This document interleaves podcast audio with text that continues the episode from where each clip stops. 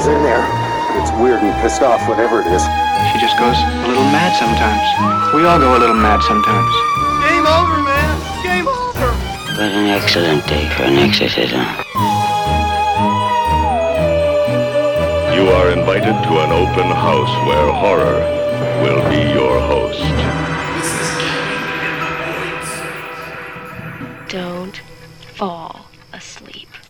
I shouldn't meddle with things that you've been doing very well in terms of this podcast. Oh, oh. I made the mistake of trying to promote it Uh huh. this week because I figured Liz does everything. She researches the episodes. She comes around here. You even bring us food, Mm-hmm. uh, and I kind of. It is vegan food though. And Yeah. You're like, oh, But I'd be dry and sarcastic and refer to a comedy career I've never had, and belittle my girlfriend and somehow get my fucking child involved, which is uh huh. yeah.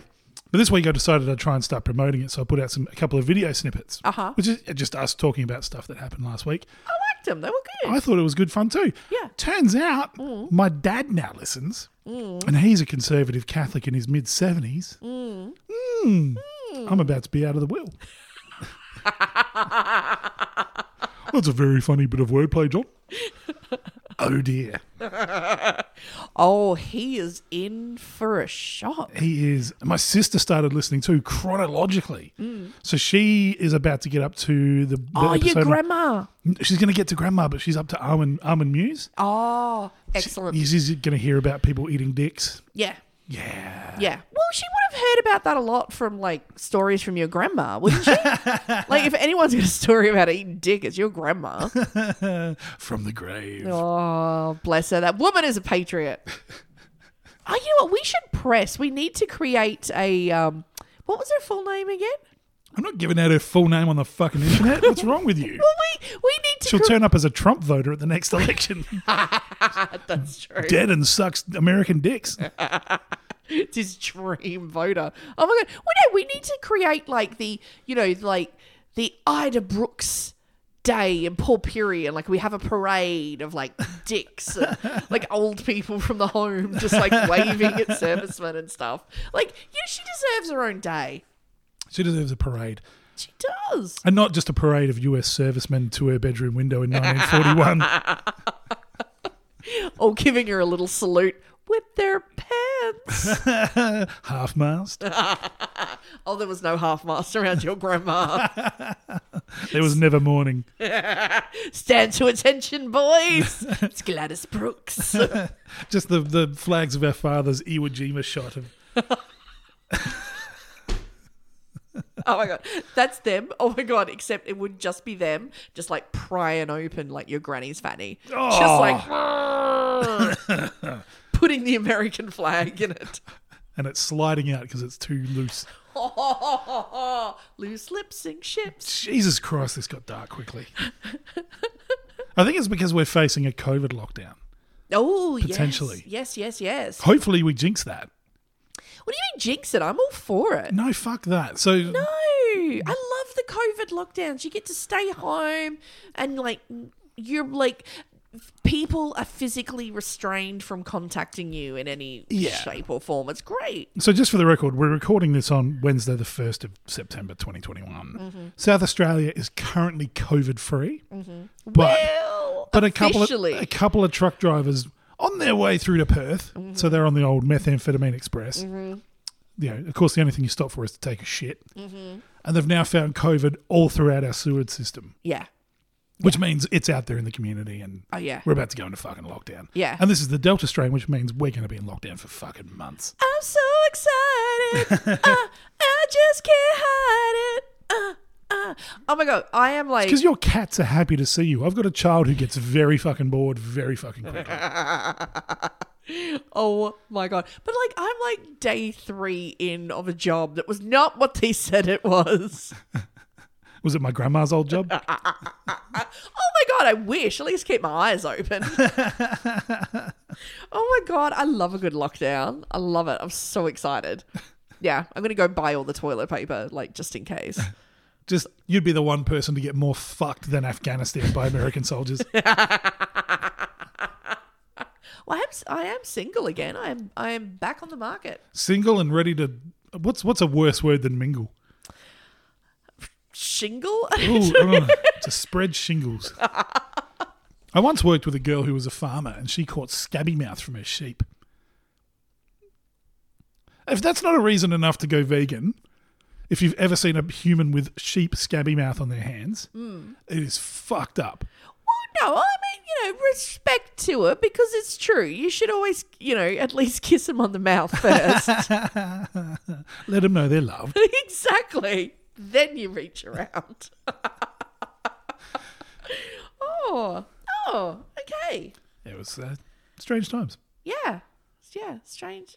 Um, oh, on another note, um, a couple of days ago, again in Adelaide, I really hope this is not becoming like a like an internet craze, like crating or planking.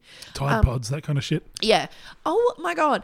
Another person, okay, it was another woman, woke up in the middle of the night, like 2 a.m. in the morning, to find a 58 year old man standing that she didn't know. I should clarify that. 58 year old man that she didn't know, never seen before, standing at the foot of her bed in the middle of the night. Just hello.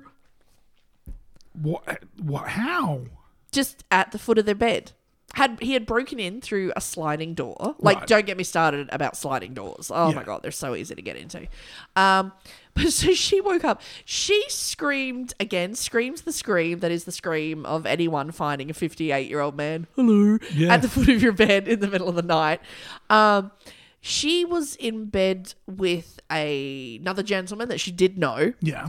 Um, her screaming was so loud it literally woke the neighborhood up, and people called the police because you know people did the whole of like, oh yeah, no, this was a different scream. Yeah. This wasn't a happy scream. um, oh my god! So the fellow jumped on the guy to sort of like knock him to the ground and wrestle him to the ground, but this guy, shall we say, was so enthusiastic about life. Oh. he wasn't able to like keep him pinned to the ground. And so he sort of like got up and was breaking free. So one of another gentleman neighbor you know who came running over was like what the crap? So then this dude this 58 year old man hello now had two other gentlemen on him trying to pin him to the ground and he was still like breaking free Wow. and then like the cops arrived and had to like pepper spray him and shit and then I love how like meth is like the, the worst version of Roger Ramjet's proton energy pill. the strength of 20 atom bombs for a period of 20 seconds. What are you going to use that for? To terrify women? Yeah, to just like stand at women's bed. Oh no. Just like, Did he have a boner? I don't know. Is that what you meant by enthusiastic about life? Or you just meant he was full No, of I, drugs? I, I was just implying that he was like as high as, as fucking kite and Yeah. fucking PCP unstoppable. that would be my wrestling name. PCP Unstoppable. oh my god, that kind of actually works. Yeah. Oh my god. Well, you know what? It's kind of weird speaking about spooky things that we see in the middle of the night. Yeah. That kind of brings us round to our subject of this week, would you believe? Do tell. Oh my lord. Okay, this week we are talking Fisher's Ghost Fisher's ghost. or Home is where the body is Ugh. or Getting Ghosted or White Man's Fat. White man's fat? What? That'll, oh, just you wait. That'll Oh, mean something okay. in a little while. Okay, these are Easter egg titles now instead of puns. Oh my god! Yeah, everybody cheer along at home uh, when you see. On a side note, I did put a I did put a post up on my Instagram today. I tried to do some shameless plugging for the podcast. Yeah. because I figured, you know what? If it's good enough for Kanye, it's it's good enough for Oh, me. we've we've linked up with Marilyn Manson now, have we? We've got Louis C.K. jerking off in the corner. Oh my god! No, I actually put um, a T-shirt with my own like work on it. So I actually had a Gavin in the Woods podcast. Oh, really? and then just sort of like went to like the largest sort of shopping outlet you know that we have in Adelaide Yeah. and then just sort of like walked up and down like the main thoroughfare bit like with my cool sunglasses on just like cha just like finger gunning people. And then just sort of like paraded it up and down for a while. You you became your own human centipede by wearing your own podcast shirt. I did. Fair enough. I did. Didn't know you were a contortionist, but well done. I don't I don't know if we've got any extra listeners, but you know what? Oh, that that conversion rate. That forget Instagram stories and you know, beating the algorithm. Wear a t-shirt down the mall. Yeah, damn straight. That's how you do it in 1984. Motley Crue rule. You know what? Oh my god! He- You know what? Here it is. It's like catch a podcaster in the wild. If you can, if you can find me on the street in my Gavin in the Woods podcast t-shirt, and you send us a picture of you standing with me, if you capture the me in the wild, of Pokemon Go. yeah, you get a prize. What would your Pokemon name be? Like a gutter bug or something? Oh, It's a bin fire. We, we call it a bin fire. I was, gonna, I was, gonna, I don't know, I don't know, like a, like a, like a. Ah, because obviously I'm like I'm like a butterfly and shit. like I'm beautiful. What's her special attack move? Well, when she's on her back, she's lethal. oh my god, that's legit true. Yeah. I was once I had a personal trainer for a while, Yeah. and he, the guy was a legit ex American Marine. Yeah. Okay, probably knew your grandma. Um, so he was training me, and we, you know, we we do all this stuff, and he legit um, one day said like, if I ever got into trouble. I should just like fall to the ground and then just wait for them to come close. And then when they did, just like bam, bam. Because he's like, all your power is in your legs. Yeah, absolutely. So just like fucking just kick the shit out of her. So the the badger defense. Yeah, Lie on your back, smell dead, Yeah. scratch with your feet. I just oh again I don't I don't like I don't like conflict because and I- this this this is why people make the assumption they're like oh you don't like you know conflict is it because you know you're shy you're you're delicate or you know you're just like oh you know you're no it's because honestly my only like my only like if i'm gonna legitimately defend myself Yeah. just machete take your head clean off double tap Yeah. Because I don't want to escalate it to that. Oh, I'm just going to avoid. Like I know I do, but in the current environment, because we've got podcasts to make, I don't have time to go to prison. so I I just avoid conflict because that's my response to it is Right. to decapitate you. So I avoid conflict, and well, again, that's why I just fall over like a goat. Like oh. I'm just imagining the, the version of Jurassic Park where some fat kid is being lectured by Dr. Grant, who's got like your fossilized toe. that's when she's on her back. And that's when the attack comes. Ripping and scratching at you. Oh my god. No. Oh my god. No, that would just be my cats coming in from the side. Ah, but what kind of what kind of what would you be? What Pokemon would you be? Can I be? I'd I'd be the Titterfly. The titterfly? Titterfly, like a butterfly, big tits. Um, I don't know. Is there like a really lazy one that refuses to go to other people's parties? Oh, uh, the you'd be the Slothinator. Something like my special. My special attack is white anting people in the office, spreading scuttlebutt via social media direct message.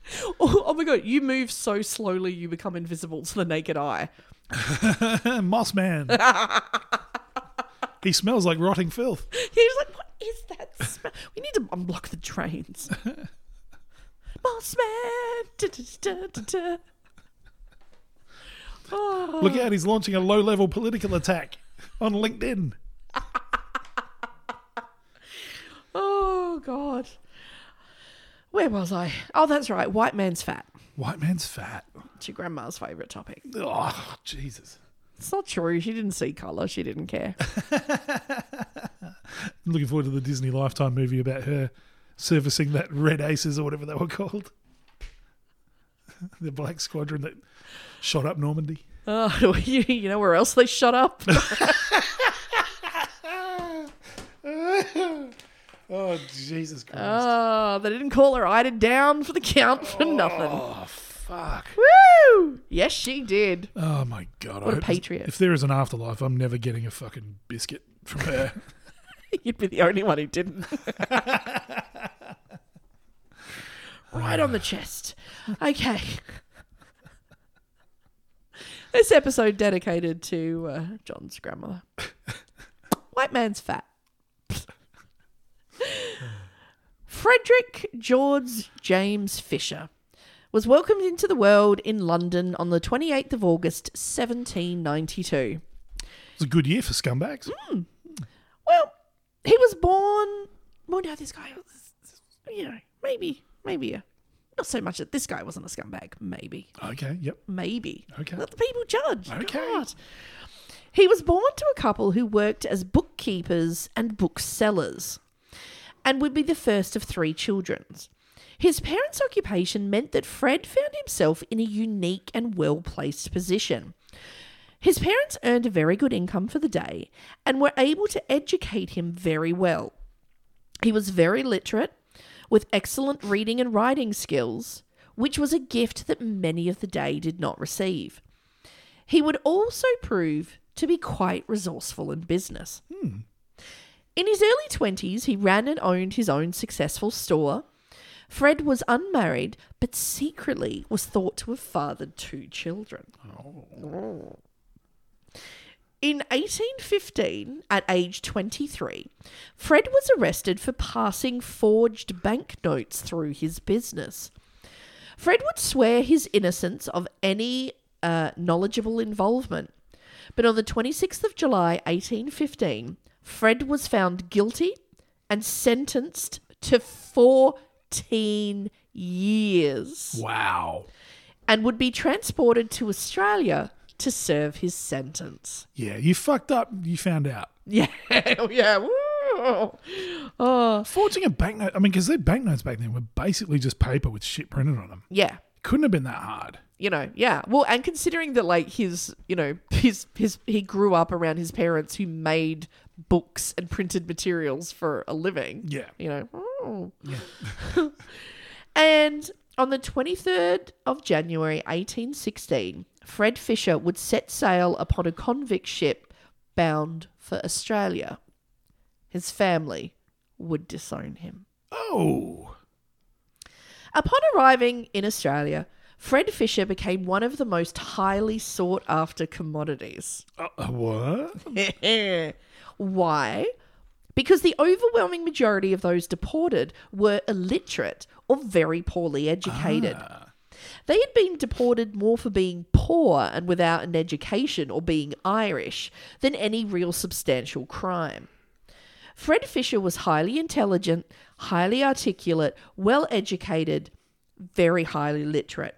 He was the perfect convict package. There you go. See, I would have thought on a long, dangerous voyage, you're going to look for someone with an extremely large anus.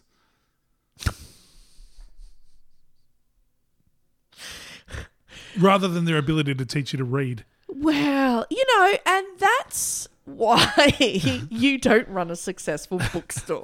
all My, right? my school closed. Oh you literally like the lights go out for five minutes. It's all about anus with you. well, it's a long boat voyage. God, like grandmother, like grandson. Ah. At first, Fred worked as a legal officer, putting together contracts. Then he became an administrator for the entire colony. Uh, he even worked as a superintendent at the largest flour mill in the colony. Right. Basically, his hard time consisted of moving from one comfy high level position to another. Uh, so basically, he ended up with a job better than the majority of like, people there, Yeah. including free citizens.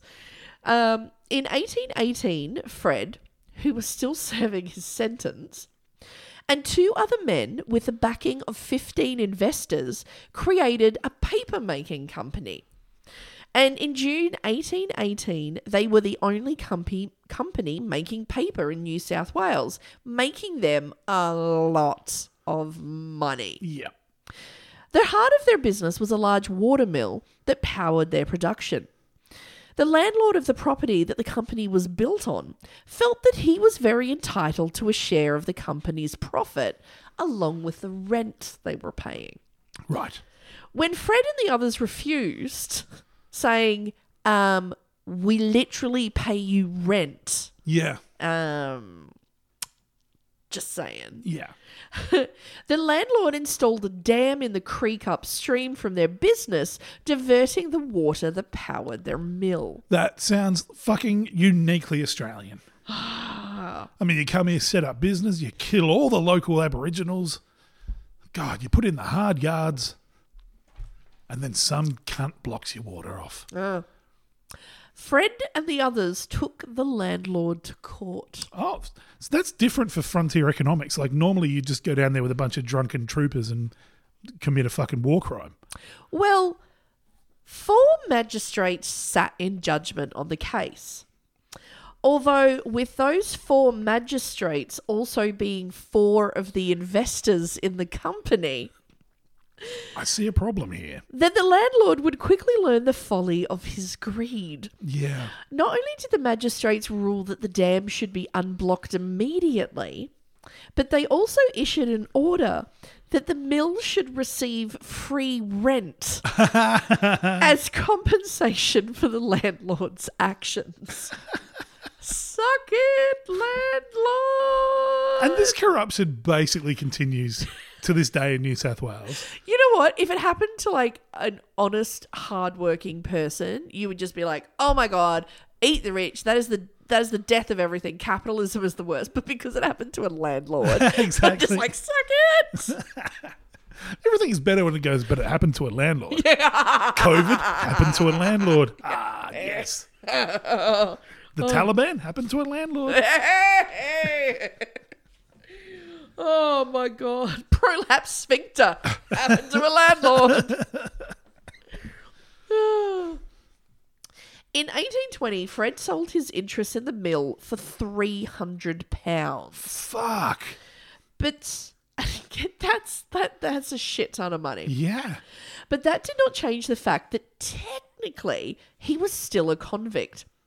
And he continued his punishment in one comfortable desk chair after another. Yeah. Hang on. Just, this is this is probably only just after rum was no longer Australia's official currency. Uh huh. So fucking imagine that. Yeah. Like you've just waited. It's like like Bitcoin, rum coin. yeah. Woo! Ah. Did you drink your wallet? You fucking idiot.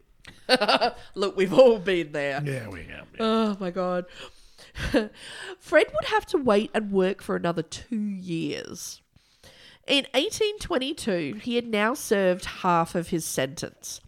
So Fred applied for and was granted a ticket of leave, Yep. which I guess you would call parole. So he wasn't still like he wasn't still technically a free man, but he could work for himself. Uh, he could move about and he could purchase property. Yep. Fred purchased a farm, and then another, and then another. In 1824, he won a significant contract to supply wheat to the nearby Liverpool area. By 1825, he now owned four farms outright. These were worth 800 pounds each. Fuck. Then he purchased a fifth. And farming was not a nice business in those days. This is still in the middle of the frontier mm-hmm. wars. Fred Fisher was building quite the empire. Basically, he was like buying all of the property around Sydney. Yeah. Yeah, so if you were if you were a large scale landholder back in those days, you were pretty much guaranteed to be involved in genocide at some level. Mm, mm. Yeah. Mm. One of these properties was a farm in Campbelltown, New South Wales. Fred's neighbour was another convict, William George Worrall.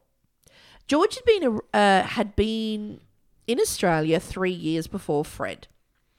Even though George had been sentenced to life, he served 12, then was released on parole. Couldn't find out what he was sentenced to life for. Looking the wrong way at a duck. That's half, Probably. half that transportation stuff was. Yeah, it really was. Um, George was almost illiterate and almost and only rented his farm. Still, the two shared a friendship. Fred had intelligence and education, but William had a practical day-to-day knowledge, and the two enjoyed a shared drink. Ah.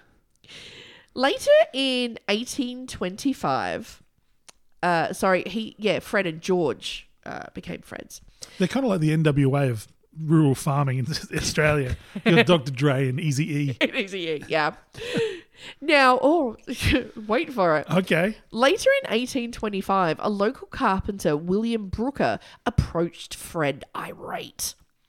People on one of Fred's property owed, owed him money for cattle. So Brooker felt that Fisher was liable for these debts and demanded money from Fred. The two got into a verbal altercation that became physical. Okay. Fred pulled a small knife from his waistband and stabbed Brooker several times. Righto. See, I would have backed the carpenter. Oh, ex-convict, mate. Yeah. Ex-convict. Absolutely. Shank, shank. He's met you and your anus obsession on the boat over. He knows how to defend himself. Brooker was. How do you drop the soap on a boat that has no soap?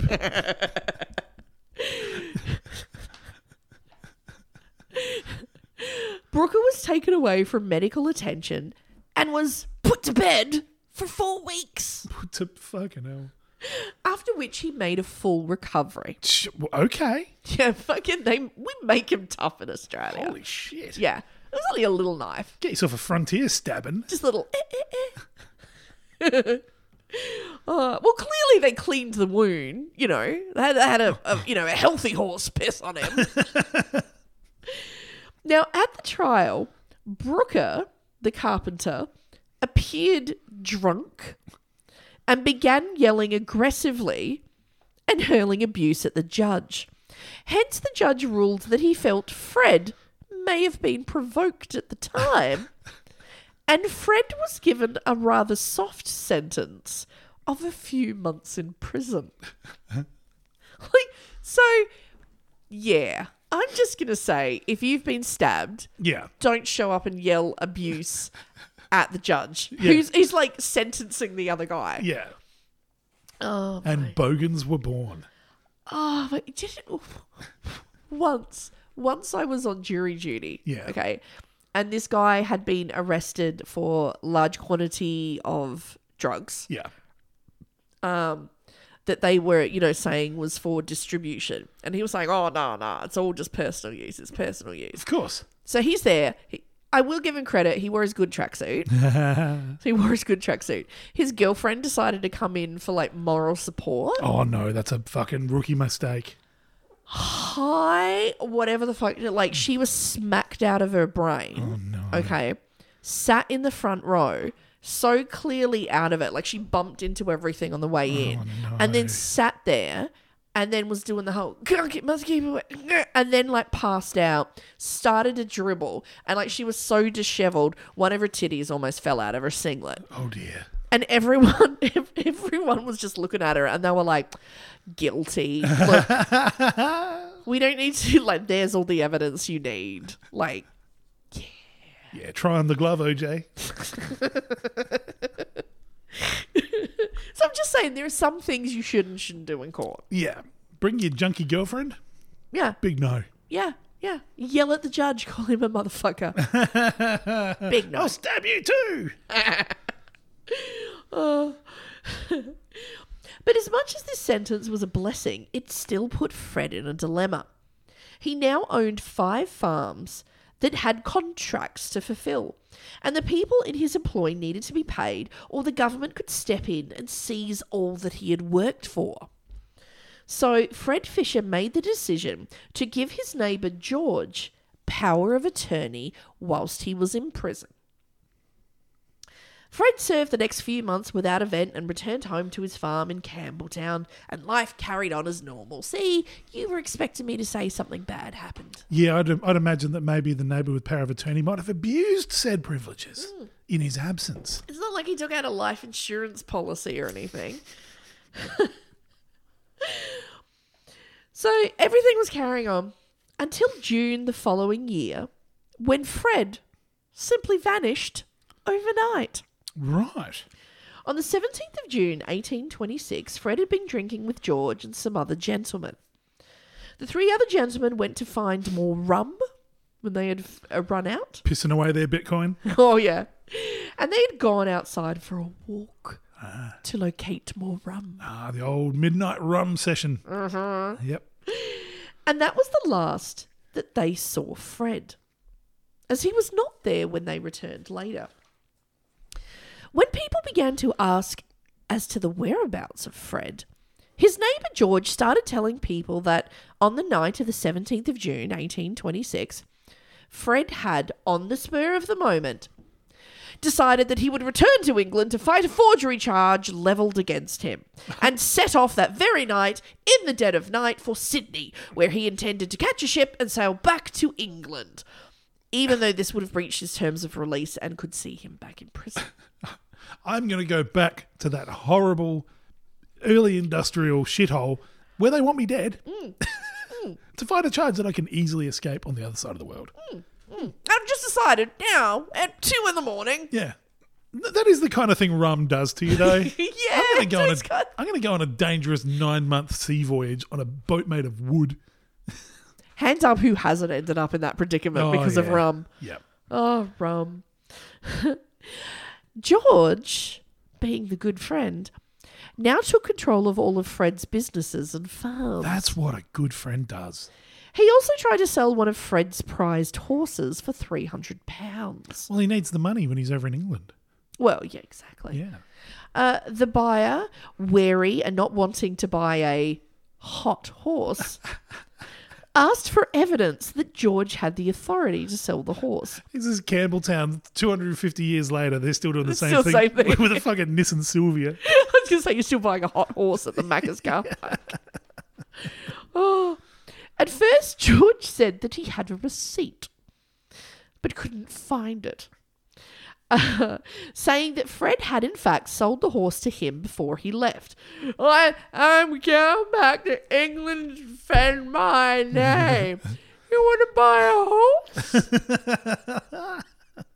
That's right, you a receipt. Horse coin. The neighbour would decide not to buy the horse. So later, George returned with a receipt from Fred selling the horse to George. But the neighbour knew Fred's excellent handwriting. This was not his handwriting at all. Almost as if it was written by someone almost illiterate. Ah. George then began to sell off the rest of Fred's personal belongings. Of course, what good are they going to do you in England? No, exactly. You just sure. Again, claiming that Fred had sold certain items directly to him and had given him power of attorney over the rest. But it's all right. Don't worry. Don't don't don't think. I don't want you thinking there's anything untowards here. This is perfectly legit. Everything is totally legit.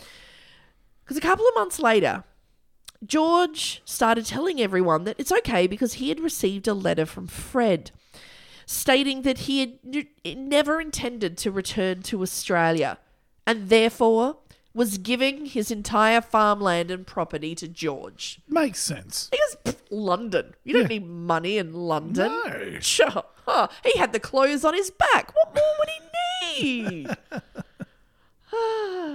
would you believe people were suspicious?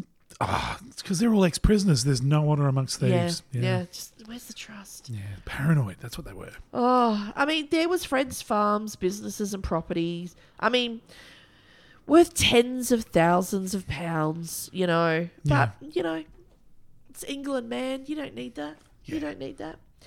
On the 23rd of September 1826, three months after Fred had disappeared, a government notice was published in the New South Wales Advertiser and the Sydney Gazette under the heading Colonial Secretary's Office, 22nd of September 1826, supposed murder. That's longer than a fucking Daily Mail headline. Whereas Frederick Fisher, by the ship Atlas, holding a ticket of leave and lately residing at Campbell Town. Just, it's Campbelltown, mate. Yeah. had disappeared within the last three months. It is hereby notified that a reward of £20 will be given for the discovery of the body of the said Frederick Fisher, or if he shall have quitted the colony A reward of £5 will be given to any person or persons who shall produce proof of the same. Big mystery. I'm, I'm just imagining what the first of the uh, true crime podcasts was like back then. Just some local guy at the pub talking to people with somehow makes his own voice sound bad. There's just some, some guy like in the corner. Aliens. Tune in, tune into my table tonight for Sydney murder. You can uh, sponsor this little podcast by buying me a pie. Stops halfway through his story to read a read an ad. Did you know that Simpson's goose fat cures male in- impotence? Return your protuberance to its kingly best. One horse for sale. only one owner. Only ridden on Sundays to church. Has a receipt, doesn't match handwriting. owner may have been murdered. Oh. Now, no evidence could be found of Fred setting sail, but no one ever came forward to collect the reward money. One month later, now four months since the disappearance, a Campbelltown man, John Farley, ran into the local pub one evening in an extremely nervous state. There he told them that as he drove along in his wagon, he saw Fred sitting on the railing of a nearby bridge. John Farley began to walk over to tell Fred of all the kerfuffle that had occurred in his absence and to welcome him home. He's going to be so pissed off he gave everything away. Yeah. But as he approached, calling out to Fred, Fred rose from the fence, waved his right arm in the direction of a nearby creek that ran through the paddock, and then pah, disappeared. At this moment, John Farley was struck with the terrifying knowledge that he had just seen the ghost of Fred Fisher. Or Da, da, da. he had just realised that Fred Fisher was a magician. Welcome to my open mic bridge. so he realized that Fred Fisher was dead all along. He'd actually been hung in England six years ago. Can you imagine? That would have been the equivalent of the Sixth Sense. Like you're dead, but you still like get handcuffed, and then go and do 14 years of hard labor. Then realize you're dead. Fuck! Fuck! Oh my god, spewing. Uh, so he had seen the ghost of Fred Fisher. After visiting the local pub, John Farley returned home to his wife and retold the story. if this, remi- this reminds me of that um, fellow in Argentina who showed up three hours late, drunk and smelling of pussy, and his wife made him go to the police. like our aliens, really, Yeah. really. Let's tell this to the police. So, so yeah, he rocks up late, dishevelled from the pub. A ghost, honey, a ghost. to his wife's insistence, Farley went the next day to the local pos- police station and reported the incident to Superintendent Howe. I'd like to report a ghost. Been at the pub again, then, have we? It smelled of Thompson's goose fat.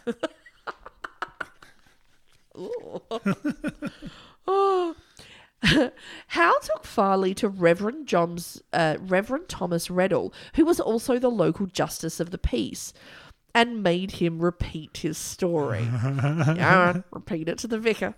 Tell the vicar what you said. Both Howe and Reddall believed that because Farley was known to all to be an extremely good and honest man, they were inclined to believe his story. Can you imagine going to the police station this day and being like, I saw a ghost, man. It was pointing to a creek. You're about to just ball it up and throw it in the bin, and someone goes, "No, Jono's all right. yeah, yeah. He wouldn't bullshit you." Yeah, no, he wouldn't, you know, just just ignore that meth pipe. That's So they were inc- inclined to believe his story. They took Farley's testimony to a nearby magistrate. It's a beautiful time back then. It was, yeah. They convinced the magistrate to make a search order for the police to search the area that the ghost was seen in and had indicated. I like how they need a fucking permission to go to the creek. no, Dad, can we go to the creek? no, technically the creek ran through a somebody's paddock. Ah, of course. You know, so Can't fuck with property rights. oh man, I've seen Law and Order. Yeah. You know, then it's all like unadmissible. You Yeah. know, Then you're like, oh no, the ghost can't testify. Ah. so on the 31st of October, two police constables and Gilbert, an Aboriginal uh, tracker. Has he been roped into this? Yeah, I know, poor I bastard. don't know anything about ghosts. Yeah, like what? the f- I'm not fucking Ghostbusters. oh my god. Yeah, he's just like fucking. He'll get thrown off the set by all his fucking murdered relatives. yes, awkward. Um, yeah. Oh my god. Yeah. You know, you know how you find Fred Fisher? He's the only body lying around that's white. yeah. Oh, it's, it, there's just there's a- there's a lot of terrible things that happened. Yeah. Um, in Australia's past, not good. Yeah, no, not good. not good. so poor Gilbert was made to go along. They went to the spot Farley claimed to have seen the ghost. They first examined the railing where the ghost sat. The wood appeared to be stained with a dark substance. On closer examination, they declared it to be blood. Ghost butt. Dun-dun. Yeah, everyone had a really poor diet. I don't think you need to look too close at all the darkly stained wood. they moved their search down towards the creek that Fisher's ghost had pointed to. There was a small pool of scummy water. Gilbert took a nearby leaf, passed it through the scummy water, then sniffed the leaf and simply said, White man's fat. Rubbed it on his gums. Yeah. Uncut. Straight from England. Hundred percent. Oh, well, that's fresh. That's hundred percent Caucasian. Woo! Gilbert took the ramrod from a musket and drove it into the boggy mud. Pulling the ramrod from the mud, again he smelt the rod. Shut up. No grandma jokes. and simply said, White man's fat. Dig there. Right. The two constables began to dig, and they soon found a shallow grave and a white body within it, Jeez. just where the ghost had indicated. They recognized the clothes as the clothes Fred was wearing on that night, the last night that he was seen. A warrant was issued for the arrest of George Worrall, and he was quickly taken into custody. Would you believe? I, he'd been doing all those friendly favours. Oh, all those looking after all of his property, selling his horses for him. Oh. Disposing of his body. Yeah. Free burial. That's how much of a good friend I am. I dragged him all the way down to the creek, and it's a lovely creek it was. The lovely creek. You know what? You didn't see any other bastard out there at one in the morning digging him a shallow grave. No, who was it? Old Muggins over here. But you know why? That's what I do for my friends, because I'm a good friend. I'm a good friend. I was also hoping to produce a creek of 100% white man's fat. Just to take on that Thompson's goose fat. I'll show you Thompson's goose. George Worrall's trial for the murder of Fred Fisher began on the 2nd of February 1827. He was found guilty and sentenced to hang the following Monday, the 5th of February 1827. No time for appeals. So basically, three days later, and I think two of them were days off for the weekend. So we'll see you Tuesday. Yeah, because there's nothing worse when like you're found guilty at like five to five on a Friday. Everyone's like, "Oh, I guess we could." Oh. It's overtime. Yeah, it's just oh, it's just too much of a hassle, and then someone's gonna stay. I was gonna meet, you know, George down the pub for some goose fat. Oh, Harry's going to be doing his podcast. like, it's a special broadcast. I don't want to miss it. Oh my god. He was going to explain some great life hacks of what to do with white man's fat.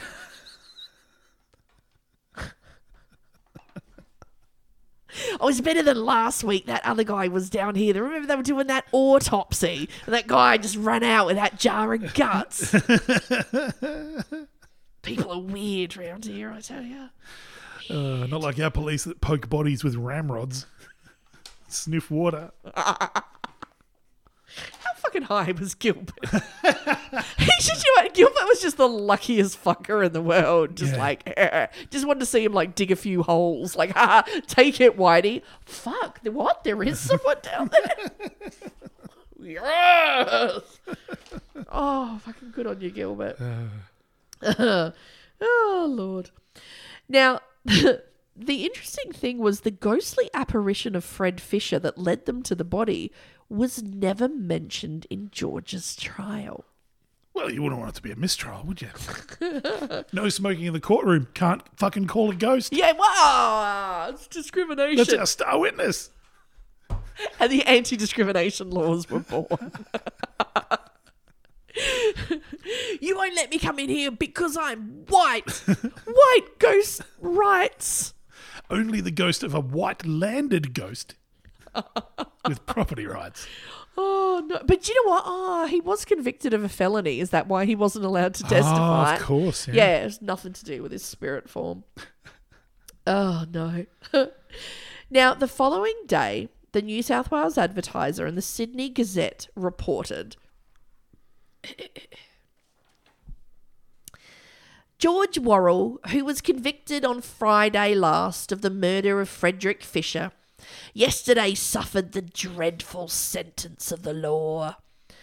Till about five o'clock on the morning of his execution, he persisted in asserting his innocence, when he was at length induced to acknowledge to a gentleman who had sat up with him during the night that he alone had perpetrated the murder, but positively affirmed that it was not his intention at the time to do so.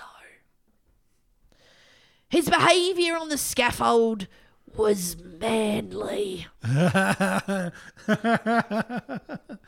watching someone go to their death and going, he's fucking, look at him. Oh, so He's like Paul Newman and Brad Pitt. Yeah, oh, look at him just taking it like a man. Look at him just jerking about like a man. reckon he's going to jump so he falls higher, falls further. Oh my god. Look at him just he's just like rooting that chick on the way down like a man. Well, that's what Thompson's goose fat does. oh, so his behavior on the scaffold was manly and becoming. and he seemed absorbed in the contemplation of an awful eternity. Suddenly got very deep. Didn't it? Probably just thinking about all the horses he didn't get to sell. The oh. gentleman at length took his leave. The executioner, uh, oh sorry, the reverend gentleman at length took his leave.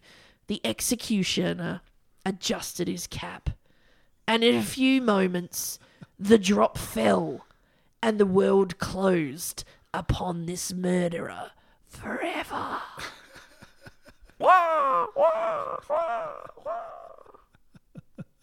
These days, journalists are just like, Meghan Markle's a whore. As this guy's trying to be bloody Hemingway. Seriously, he's put a lot of effort into this. He oh has. my lord. Oh, this is a promotion. Yeah. oh my god. And you know what? Then he printed he printed uh, this whole section on a shirt and then wore it up and down the main strip. Competing with the podcast in the pub. Oh. John Farley swore until his dying day that he had seen Fred's ghost that night. The creek that ran beside Fred's body became known as Fisher's Ghost Creek, although in later years it would be turned into a stormwater drain. Oh, no. Oh, no. Fred Fisher was finally laid to rest in the St. Peter's Anglican Church Cemetery in Campbelltown. Fred's family in England that had originally had disowned him when he was deported to Australia oh. had a family member travel to Australia after the trial and began a legal battle attempting to claim all of his land, businesses, money, and belongings. This case would take 10 years to be resolved Fuck. because, eh, from what I can understand, pretty much everyone in Australia put up their hand Yeah. for why they should have actually got a piece of that pie. the local indigenous people are like, no, fuck off. Yeah. Oh my god. Oh my god. And then just someone's like, don't make Gilbert, you know, angry. He knows what white man's fat tastes like. He's got a taste for it. Oh my you know what? If only Gilbert hadn't got a better taste for it. Do you know what I mean? History might have been a Why was no one Bit ask- more better. Why was no one asking how Gilbert knew what dead white man smelled like? oh, I know that. I love the smell of dead white man in the morning. Yeah. Ah. Now, the other curious thing is, so you think, yeah, this this poor, you know, poor Fred is this, you know, he's like this whole period of his life, he gets yanked away from his family, his businesses, his illegit- illegitimate children. You know, sent all the way over to the other ends of the earth. You know, bust his ass to try and build up a business and all because of a note. Like, you, like you've got a shop. People would be bringing in notes all the time. Yeah. You know, can you imagine? Um, you know, like oh my god, like someone gave me a banknote, and then my whole life is over. When Fred's belongings finally went through, a forged pardon was found on the property. Oh, really? So maybe it wasn't such an accident, it appeared Wow. in his shop. Now, some Campbelltown residents believe that Fred's ghost haunts the Campbelltown Town Hall. Others to this day. Others argue that no one wants to haunt the Campbelltown Town Hall, not even the dead. In 1924, an Australian silent film was made about these events called Fisher's Ghost. And since 1956, Campbelltown has every year held the Festival of Fisher's Ghost. The fuck? The event is said to. uh, Okay, I'm going to quote the Campbelltown Council website here. Okay. It utilizes the legends of Fisher's ghost to promote community togetherness and the varied activities of a diverse population in an array of creative forms. It is promoted as an energetic, lively, and colorful celebration of Campbelltown's history and its people. It's people who may likely murder one another for their property. Yeah. What do they have for the kids? Like a fucking apple bob where, oh, that one tastes like fat. which which one's the real white man's fat? Oh, the festival is held every November over a 10 day period. What? No. It includes a wide range of events, including the Fisher's Ghost Fun Run, the Fisher's Ghost Art Award, the Fisher's Ghost Writing Award. There's a carnival, a parade, a street fair, craft exhibitions, fireworks, and a Miss Princess Fisher's Ghost pageant. Do you win the writing award by forging it? And you can enjoy all of this while listening to the Fisher's Ghost Youth Orchestra. I really hope their signature dish is white man is white man's fat on a stick, just deep fried by a carny. That's just a Dagwood dog. No, it's not. Oh my god! The best thing is they even have a mascot. Really? Would you like to see the mascot? Okay. Yes, I would. Oh my god. Okay, so remember, this is a mascot for an innocent man that was brutally clubbed to death one night and then buried buried in a shallow grave. Also, so I could sell his horses. Yeah, so someone could steal his shit, okay? Here is the mascot. What the fuck? It's the cutest little shuttlecock ghost you've ever seen in your life. We will put pictures up on. This is fucking mental. How cute is it? Okay, it gets better. Here's the mascot at the fair, Yeah. and here's the mascot at the fun run. Oh, look at that. Isn't he cute? For a man that's just been bludgeoned to death, he looks very happy to be at the something- fair. It's like something from Japan. yes. It looks like it's very Japanese. Yes. Wow, Sydney's fucked up.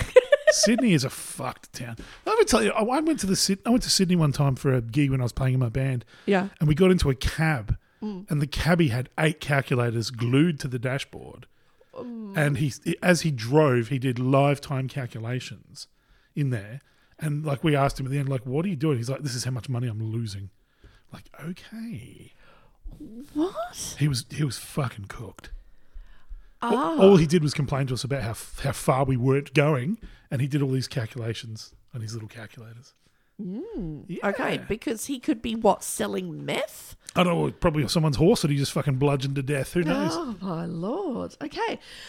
Okay. Now, so we have the celebration. There's also a camp out that's held out every year on the anniversary of the ghostly apparition.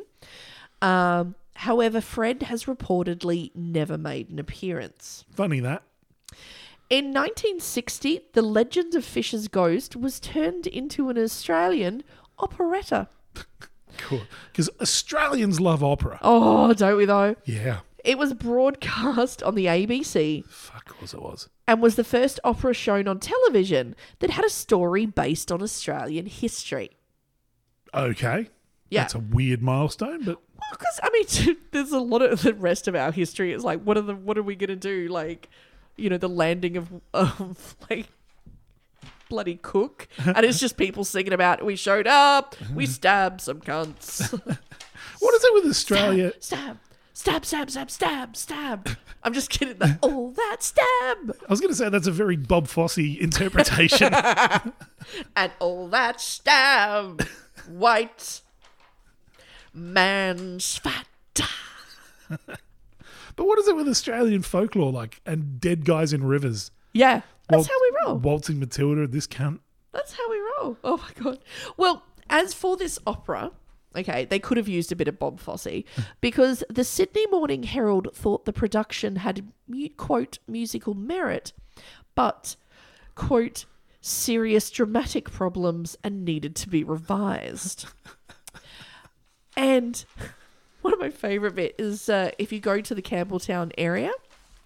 Uh, don't worry if you have any problems with your car because you can get a car service at the Freshers, the Fisher's Ghost uh, car repair. Uh, so if you if you do an injury, he'll come and service your car. Right. You know, he will ghostly appear by the side of the road. You need spark Spark plugs. plugs! Shoots lightning bolts out of his fingers. Would you like our complimentary fuel injection cleaner? Do I need it? No. Except his spirit just pops right up your tailpipe. or you can purchase a bicycle from the Fisher's Ghost Bicyclearium. Bicyclearium. Mm-hmm. I've invented that word. Okay, it's a bike shop. Yes, it's a bike shop. Named after a guy who was bludgeoned to death for his horses and property. It's a very strange. uh, Australia has no fucking culture. Oh, yeah, we do. We got a dude who like got bludgeoned to death for his horse, and they like look at that street party. It's it's. Very, I grew up in a town that literally had a misled, Yeah, and And tell me we don't have culture. and that's less fucked than that. Just because it's shit culture doesn't mean it's not a culture. Yeah. Well, no, I mean no. That's I mean Australia, you know, has one of the oldest living cultures uh, Yeah. in the world. This this is white person culture. Yeah, I mean, let's face it. There is there is pretty strong and mounting evidence that Australia's Indigenous people were the first to discover mathematics and astron- astronomy and different things. Did you know what? There's What? also evidence that um, Australia's uh, Indigenous Abor- Aboriginal population were the first ones to discover how freaking good white man's fat was. It comes over here and they've just discovered it like a fucking, like some kind of 2014 foodie first discovering chorizo. Just like, I have this on everything now. Oh, you just God. peel the skin off, put it in the pan with anything else. Oh my God. mwah, so good. Oh my god, it's like it's like the people of England just stayed in England and the dodos just emigrated to them and just fucking showed up and just put themselves uh, in their mouth. every time you open it, just dodo just put its ass uh, right in your mouth. Oh, that tastes good. Oh, they should have fucking eaten a few more of us, taught us a lesson. They really should have. Yeah. Well, but then again, you know, again, you get a time machine, go back, and be like, you see this fucker coming over the hill, tastes really good. just, just FYI, just be sitting behind a bush because obviously you can't be seen. You don't want to upset, you know, the time. Just sit behind a bush as the first fleet lands in Australia. The first like Aboriginal people to meet them and just be like, I bet you they taste really fucking good. See the red coat means he's ripe. Oh yeah. Better than kangaroo, mate. Just ask the Kiwis. Just give him a little nibble. You know what? They'll go really good with some bush jam. There you go. Your time machine is to go back and subtly suggest cannibalism. Yeah. Yeah, fair call. I'm just gonna say, like, we were we were dicks. Yeah. Um and but apparently we taste good. And continue to be dicks. Mm. Yeah. But the other thing we've learned is don't eat the dick. Unless you're Armin Meiwes. Or your grandma. I walked into that just like Grandma did. I love it. I don't even have to say it. You finish it for me. Which grandma, though?